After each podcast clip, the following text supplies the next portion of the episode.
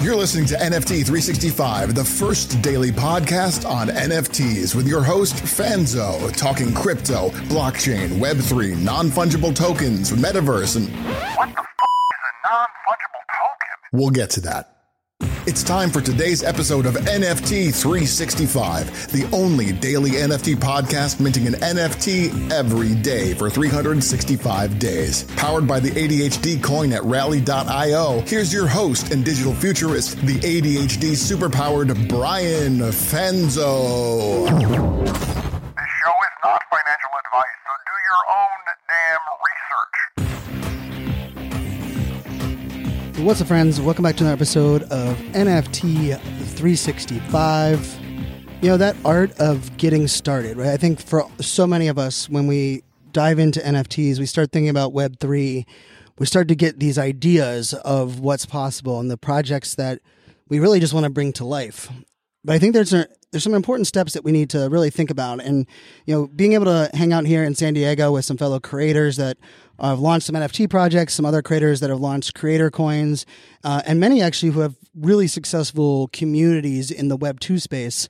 We had some really great discussions on kind of some of the things that we just have to think about prior to, and maybe even just the idea of, you know, it kind of taps into one of my past AI art pieces, you know, slowing down to speed up.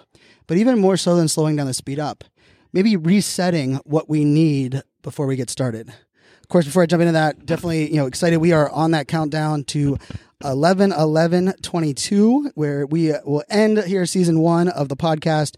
We'll be auctioning off our Mint 365 NFT. You know, really been dialing into a lot of one-of-one artists, those that are on the platform of Known Origin or Nifty Gateway or Super Rare, and really enjoying those that are there. And I'll just say, you know, there are a lot of great deals where you can get, you know, NFTs for less than $100 for some really great artists that I can.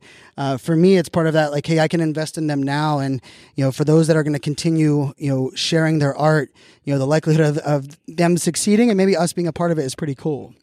And of course, I can't, you know, overlook as a numbers guy and someone that always loves to tap into the numbers. Today is 10/11/22 or 10/11/22 or October.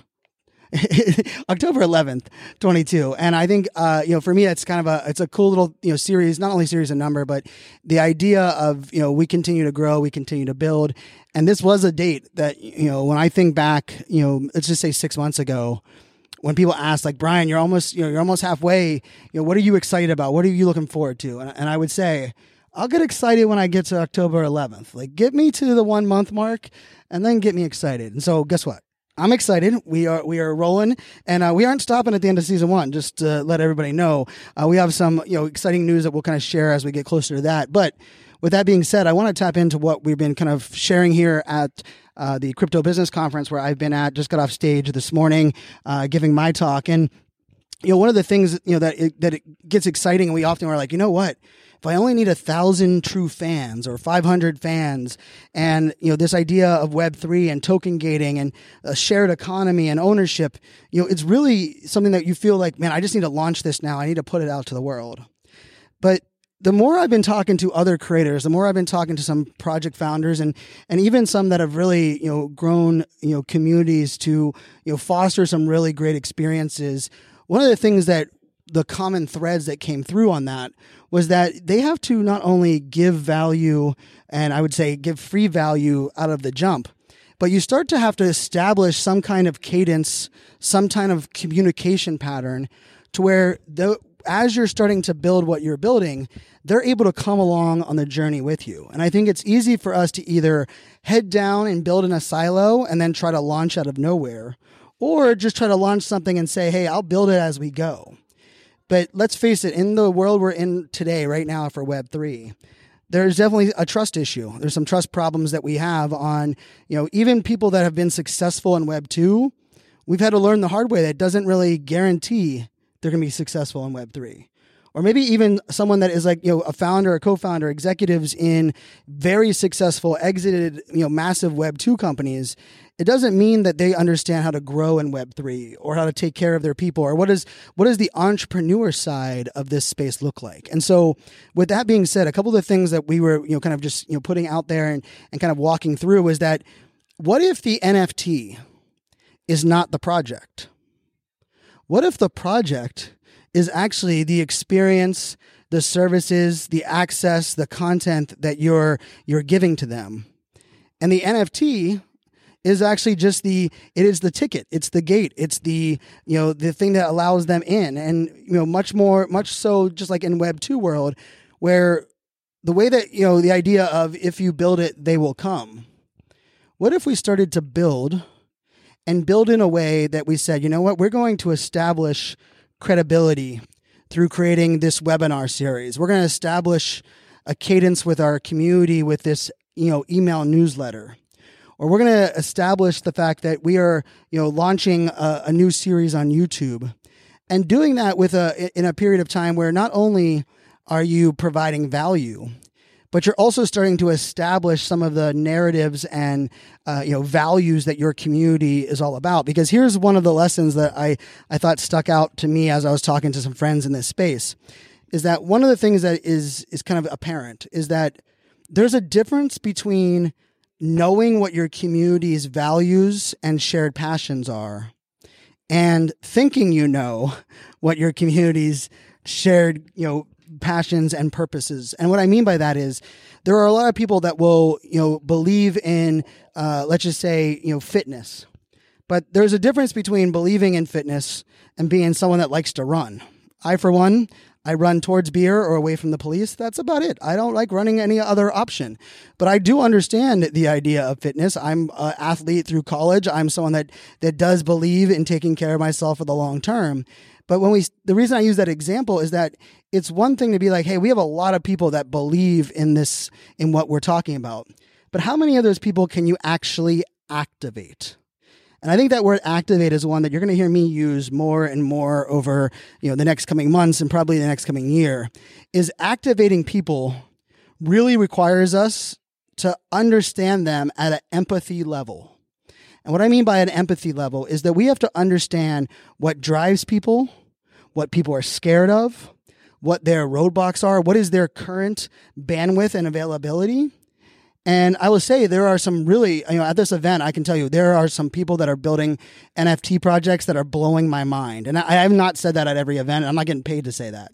But there are some people that are tokenizing the moon. There are some people that have some properties in the Bahamas that aren't selling metaverse components, but that are working with the government there to actually deploy real utility and real access and real deeds attached to NFTs. There's some people here that are building, music NFT components that are optimized with surround sound digital 5.1 for anyone that buys these artists' NFT music. And so when I start hearing about these use cases, I get excited.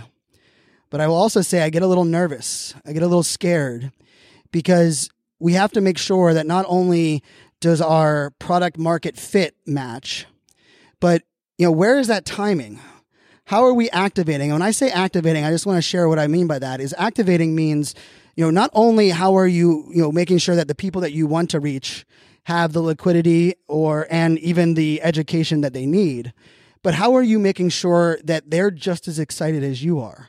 How are you bringing them on that journey? How are you connecting with the things that they care about? It's a lesson I learned long ago. If I wanted to get people on this podcast, it's not about getting them on the podcast when it's right for me as the podcast host. It's understanding that guest that I want, right? I want that Tony Robbins. I want the Damon John. I want the Gary Vaynerchuk. I want the, insert name. The best way to get them is to listen and understand, when is it that they need publicity? When is it that they need or are on a tour or they're promoting their upcoming book or they're launching something new?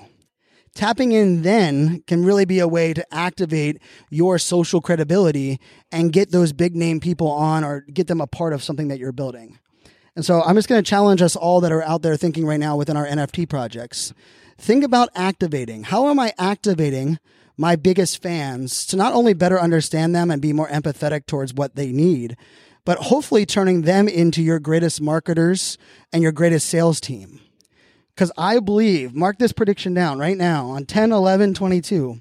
My prediction is that doing marathon Twitter spaces will not sell out NFT collections moving forward. But what will sell out collections is having members of that community that believe and are a part of that early, them doing Twitter spaces, them talking about it on their podcast, in their YouTube videos. The question really does come down to, are we doing the things that we need to do to activate, empower, and ultimately turn all of our super fans into our greatest advocates? And I believe that's where that magic happens. It's not going to guarantee selling out or minting out an NFT project. And most of you know I am a big proponent of the slow burn when it comes to an NFT project growing slowly over time. But that growth slowly over time can't really start unless you're first prepared to activate those fans and really lean into what that means. And in some people, in some cases, that might mean that you're not going to be able to launch a project before the holidays. You might have to wait till after the new year, because where that fan is that you know you need to activate, maybe they don't have the bandwidth, the liquidity, or maybe you don't have their attention like you might have their attention in January. And guess what? That's okay. Because, you know, I don't like to say that we're all early. I like to say that we're all just getting started. And for anyone that's on here right now, if you're listening to this podcast at this moment, you're on this journey with us. We are all getting started. And I don't care if you have to sell or launch a project in 1 month, 3 months, 6 months, 9 months, where the timing can be really what changes the game, but it has to come down to being empathetic and understanding who those true fans are and what's best for them. As always, my friends, I really appreciate you listening to the podcast. If you could do me a favor, we have this last 30 days. We are going to be doing some Twitter spaces, so you'll be able to listen in on the podcast live on Twitter. And I know for some of you, you're like, Brian, don't do it at like 11 o'clock Eastern time. I won't be able to participate. I'm at work, or I'm in Australia or UK. Well, we're going to change up the times we're going to kind of spread the times out so that we can hopefully, you know, get as many people to be able to participate in these Twitter spaces as we go. But I would really love it if you could do me a favor. If you're enjoying this episode and you haven't left a review on iTunes, please leave a review. Let people know why you love the show, why you keep tuning in. And if you've left a review, we would love for you to share out maybe your favorite episode over the last 335 days that we've had of this podcast going, and let your audience know, which of the episodes are your favorite, what were the ones that kind of meant the most to you.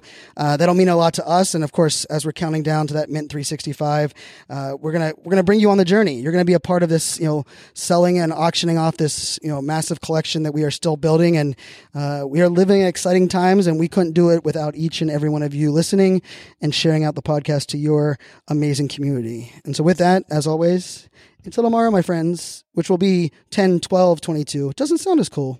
Make it a great day. Cheers. The Mint 365 Collection 100-Day Countdown is on. We're counting down to November 11th, when we'll auction off all 365 NFTs as one collection, including a custom mosaic of all the art.